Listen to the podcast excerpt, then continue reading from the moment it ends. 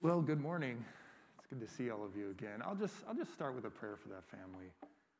Join with me. Gracious God, we, uh,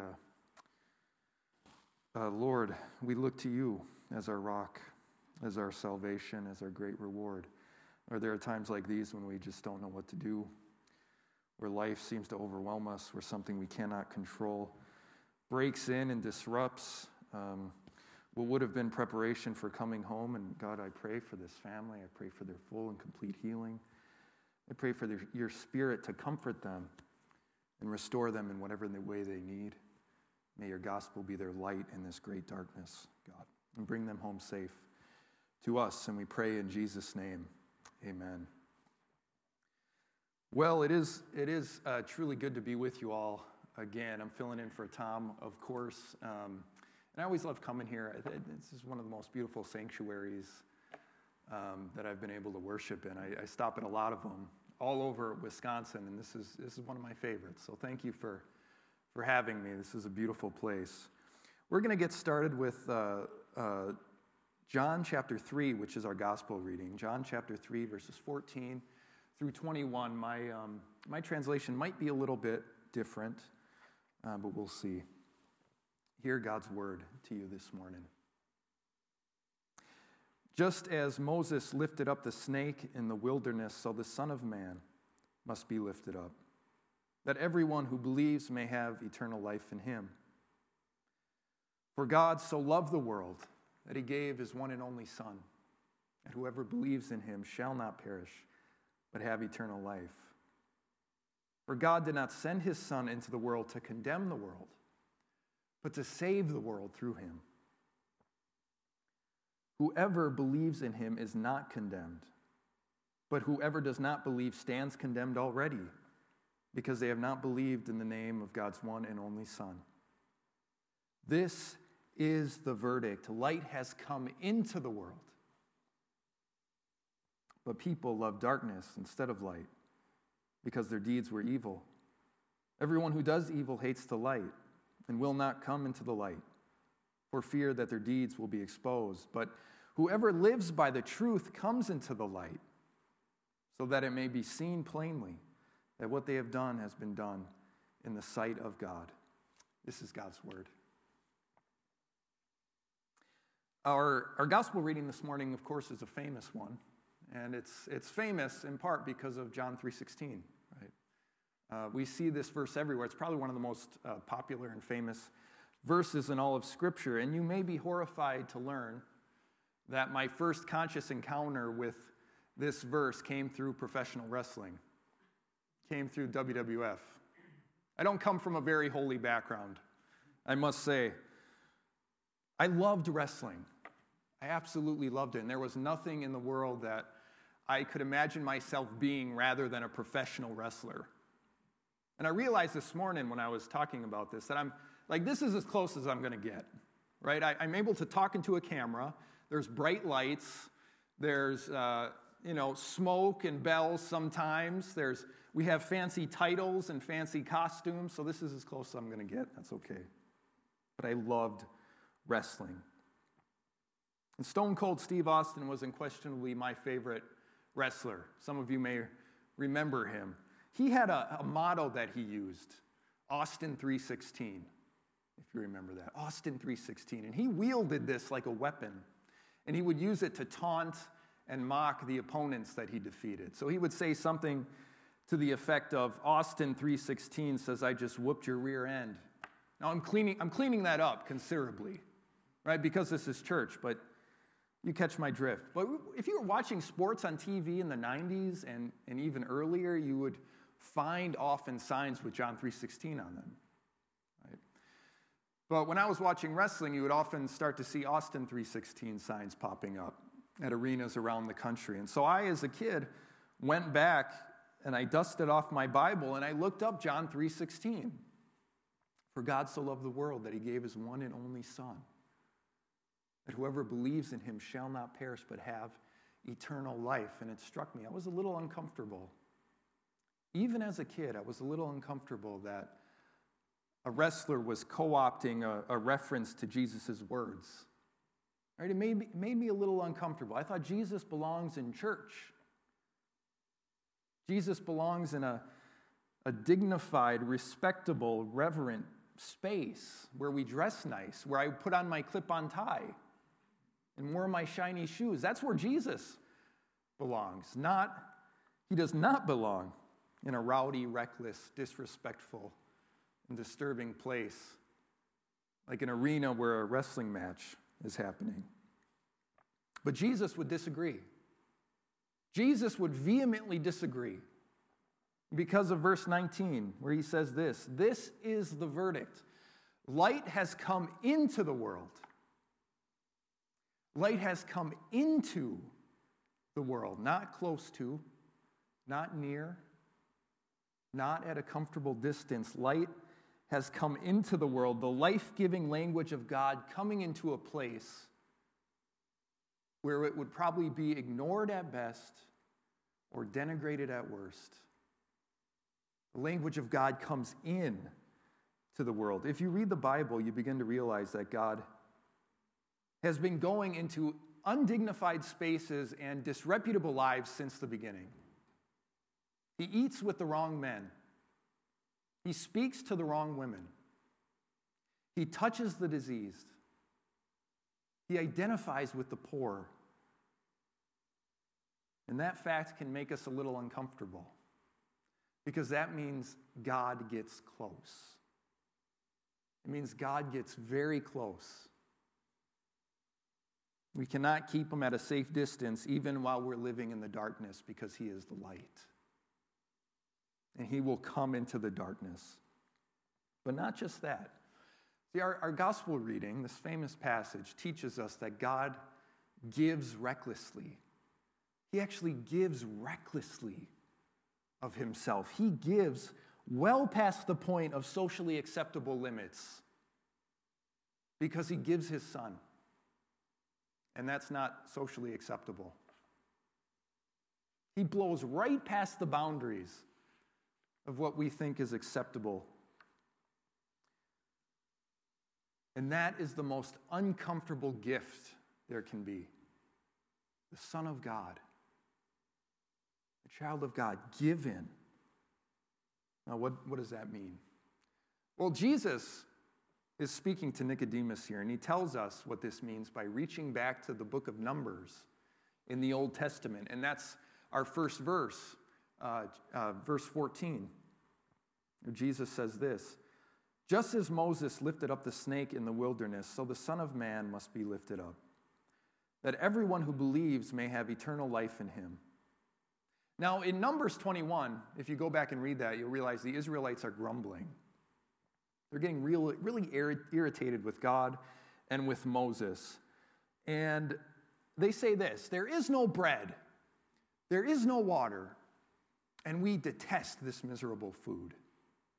And, and right away you realize, well, that doesn't quite match up. If there's no bread and no water, how do you detest this miserable food, but that's how we are as people, right? It's like standing in front of a, a full refrigerator and saying, There's nothing to eat in this house because there's nothing that you want. Right? So the Israelites are grumbling and they're complaining, getting irritated with God because their rescue from Egypt is becoming inconvenient. So they're complaining, and God responds to their complaint by sending snakes, which creates a whole bigger mess. And it also kind of tells you how fruitful complaining is, right? As one of my, my preaching professors from years ago once said, he said, People will ask, how could God send snakes to bite the Israelites and stuff? And he says, Well, I think God sent them snakes because they had become snakes themselves, right? The constant grumbling, the complaining, in the story, the, the snakes bite the grumblers, and they begin to realize that they've, uh, they're being foolish. And they beg God for mercy, and God relents. And he says to Moses, Make a snake and put the snake on a pole, and anyone who is bitten can look at it and live. And that is what Moses does. He makes the snake, puts him on a pole, and all who look at the snake lived. All who looked. All who looked. How much faith does it take to simply turn your head and look? How much faith? Only as much as turning to look at your spouse when she says, Honey, look at this. Simple faith, simple trust. Uh, faith the size of a mustard seed, turning and looking at Jesus. Enough faith to simply turn your head. Hebrews 12 says, Let us fix our eyes on Jesus Christ, the author and perfecter of our faith. The more we, we simply turn our faces and look at Him and not at us, the more we turn our faces and look at Him every day, the more robust our faith will become. Because He is the perfecter of our faith, not us. He is the perfecter. Our first motion always should be to the cross, no matter what. So the hard part is not turning and looking, right? The hard part is seeing what's actually there when you look. Seeing what's actually there. There's a difference, right? I can look at an open page in a book, or I can read it. You can see what's actually there. There's a difference. When the Israelites turned and they looked at that snake on a pole, they saw their punishment.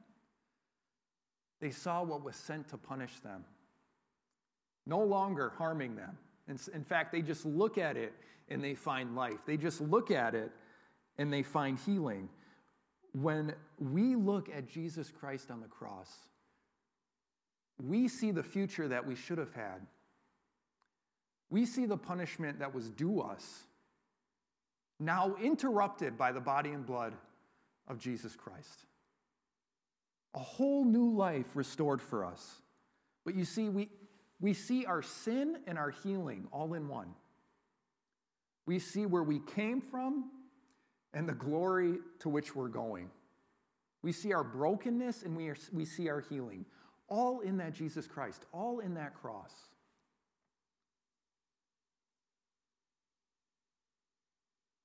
We did not know we needed something so extreme because as a people, we've largely been living in the dark, but light comes into the darkness. It comes into the darkness. Now, if you get $1,000 in the mail randomly from a friend, would you be grateful? I would be. I'd be grateful. But I realize, I realize that I would probably start to wonder why.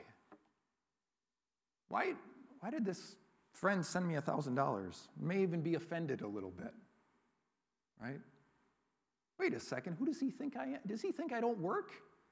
Does he think I don't earn my own money? What, is, what does he mean by this? What is he telling me about this? And just like that, we can turn a gift into a grievance. Right? We can turn grace into an insult. We can turn a gift of kindness into a critique of us. Now, multiply that by a billion, and you have the cross. Because we were so broken that it required the Son of God to die for us, and yet we are so loved that He didn't even hesitate to die for us.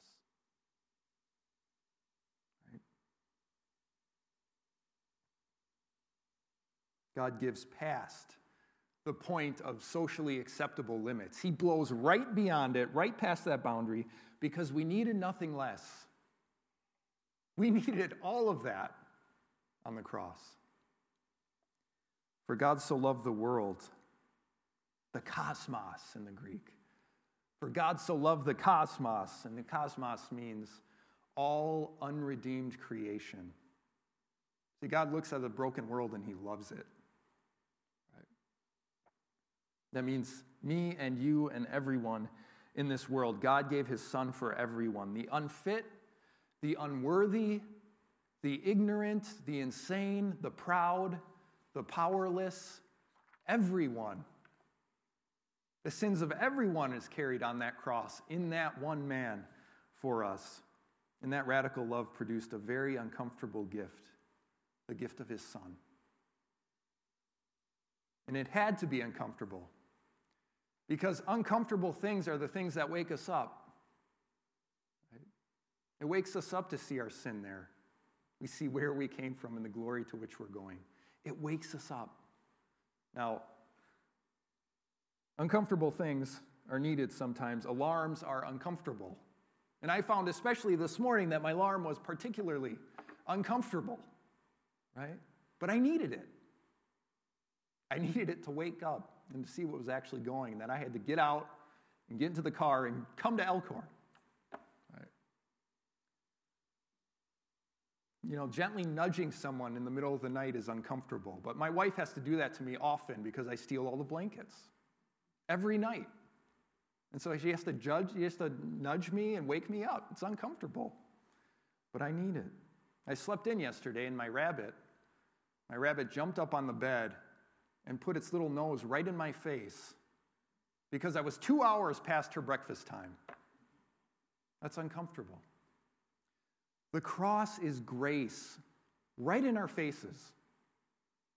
Grace in our face. That's what the cross is because we see our sin and we see so much more. We see God's love, we see our complete healing in Him.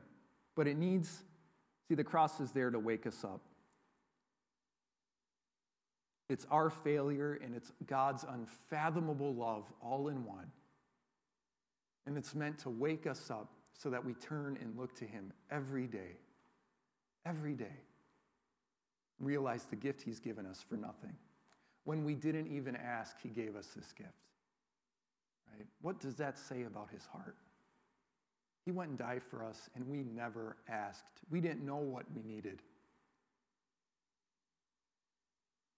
We are so deeply loved, and we are so destructively flawed. Luther said we are sinner saints, right? Sinners and saints.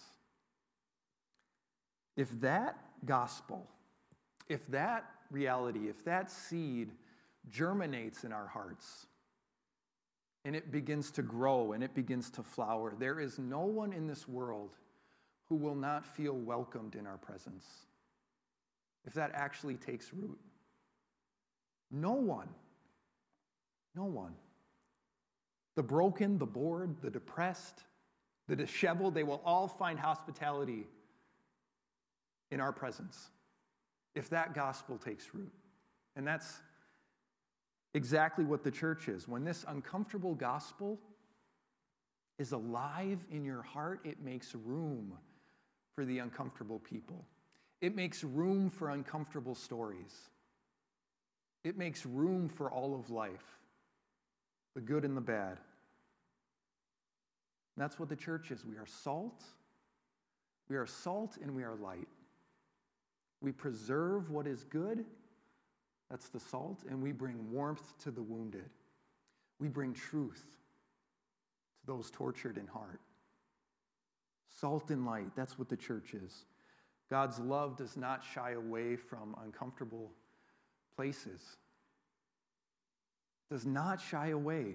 You cannot be more uncomfortable than being on a cross, and that shows us how humble how humble this Jesus is. And that means no matter who you are, you can find him anywhere. Anywhere. In a crowd of wrestling fans, at a biker rally, at a seedy bar, in a cluttered home. You can find them in a dirty bathroom. You can find them at a park, at a school, at a gas station, on a Zoom call. You can find them in a coffee shop. You can find them at a refugee camp. You can find them in a retreat center. This is who our God is. Now, there's a man I've, I've been ministering to in the hospital, and he's been in and out of the hospital a number of times. And he's a convicted felon. He spent almost two decades in prison. He has uh, mental illness, a really difficult past. He has put his faith in Jesus. And in fact, when I saw him the other day, I, re- I realized that he has a word tattooed on his forehead, right from Scripture, to remind him of the forgiveness he received when he didn't even ask for it. The forgiveness he received before he was even born when Jesus Christ died on the cross. Right? Simple trust. He has a simple trust that God does what he says. that's what faith is. Simple, simple trust. The light came into the world, into the darkness. But it doesn't just, it doesn't just come into the darkness, it actually stays. The light actually comes to stay. The light never leaves. One, one commentator put it this way Eternal life is more than endless existence, it is sharing in the life of the eternal one. Jesus defines eternal life as knowing the only true God and Jesus Christ, whom he sent. He says this Eternal life is the life of the age to come, which is gained by faith, cannot be destroyed, and is a present possession of the one who believes. A present possession. You know, we can actually we can actually contact this eternal life right now because it's in relationship with Jesus through the Spirit. It's in relationship with the Father through the Spirit. No matter what your story is, no matter where you came from, you can actually access this eternal life right now. There's a class I've been listening to as I drive around the suburbs of Milwaukee doing hospice visits. And in this class, the professor is telling a story about how he had to um, put his mom in a, a, memory care unit because um, of her dementia that it had so progressed. And in her younger years, she was a missionary and a musician. She was the first woman to ever be ordained in her denomination. She was an expert in Hebrew and in Greek. She knew a number of different languages. She served as a missionary in, in South America for many years. And all of that seems to have vanished, except for one thing except for one thing. And this professor says that one day he was he walked into her room in the nursing facility and he recognized that she was humming the old hymn, It Is Well With My Soul. Just humming it. And I've seen this too, by the way, when I meet with patients who have dementia. That they can barely tell me their names, but they can say the Lord's Prayer with me. And you realize this light, this light goes deep into whatever darkness our lives find. Right? No matter what darkness we find in our lives, this light is there and it is never leaving because of what Jesus Christ did. When everything else departs, this is the light that keeps us, no matter what darkness we enter because God so loved the world. All of our disobedience is buried, all of our future is restored. And that is uncomfortable and it's glorious. It's glorious. He will be our God despite the discomforts and the confusions of life. Because he's well, he's well acquainted with undignified spaces and disreputable people. He knows them well. He's been doing that from day one. What kind of love turns scared little men like the disciples into saints? Only this love, only the love of God. John's gospel uses the word agape in this passage, which means a love that gives and gives and gives and gives. And when you taste that love, there's a space opened up in your life and in your heart for the whole uncomfortable world. When peace like a river attendeth my way, when sorrows like sea billows roll. Whatever my lot thou hast taught me to say, it is well, it is well with my soul. My sin, oh, the bliss of this glorious thought. My sin, not in part, but the whole is nailed to the cross, and I bear it no more. Praise the Lord, praise the Lord, O my soul. And let me end with this from Charles Spurgeon, who I think says it better than anyone. And he says, Jesus is God's free gift to all receivers, a full Christ for empty sinners.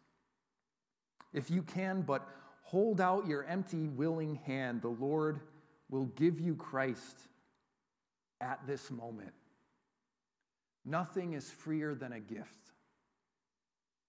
Nothing is freer than a gift. Nothing is more worth having than a gift which comes fresh from the hand of God, as full of power as ever it was. The fountain is eternal, but the stream from it is as fresh as when it was first opened. There is no exhausting this gift. There's no exhausting this gift. Let's pray together. Gracious Lord, Lord, when we look at the cross, we realize all of our sin is there, all of our brokenness in there, and yet, and yet, so much more. All of our belonging is there. All of our love from you is there. All of the grace for us is there. And Lord, you said it best at the table with your disciples when you said, Take my body. This is given for you. Drink my blood. This is shed for you. You gave your body, you gave your very life to be with us forever and to open up a space in our hearts so that we can welcome the whole uncomfortable world and be the true church.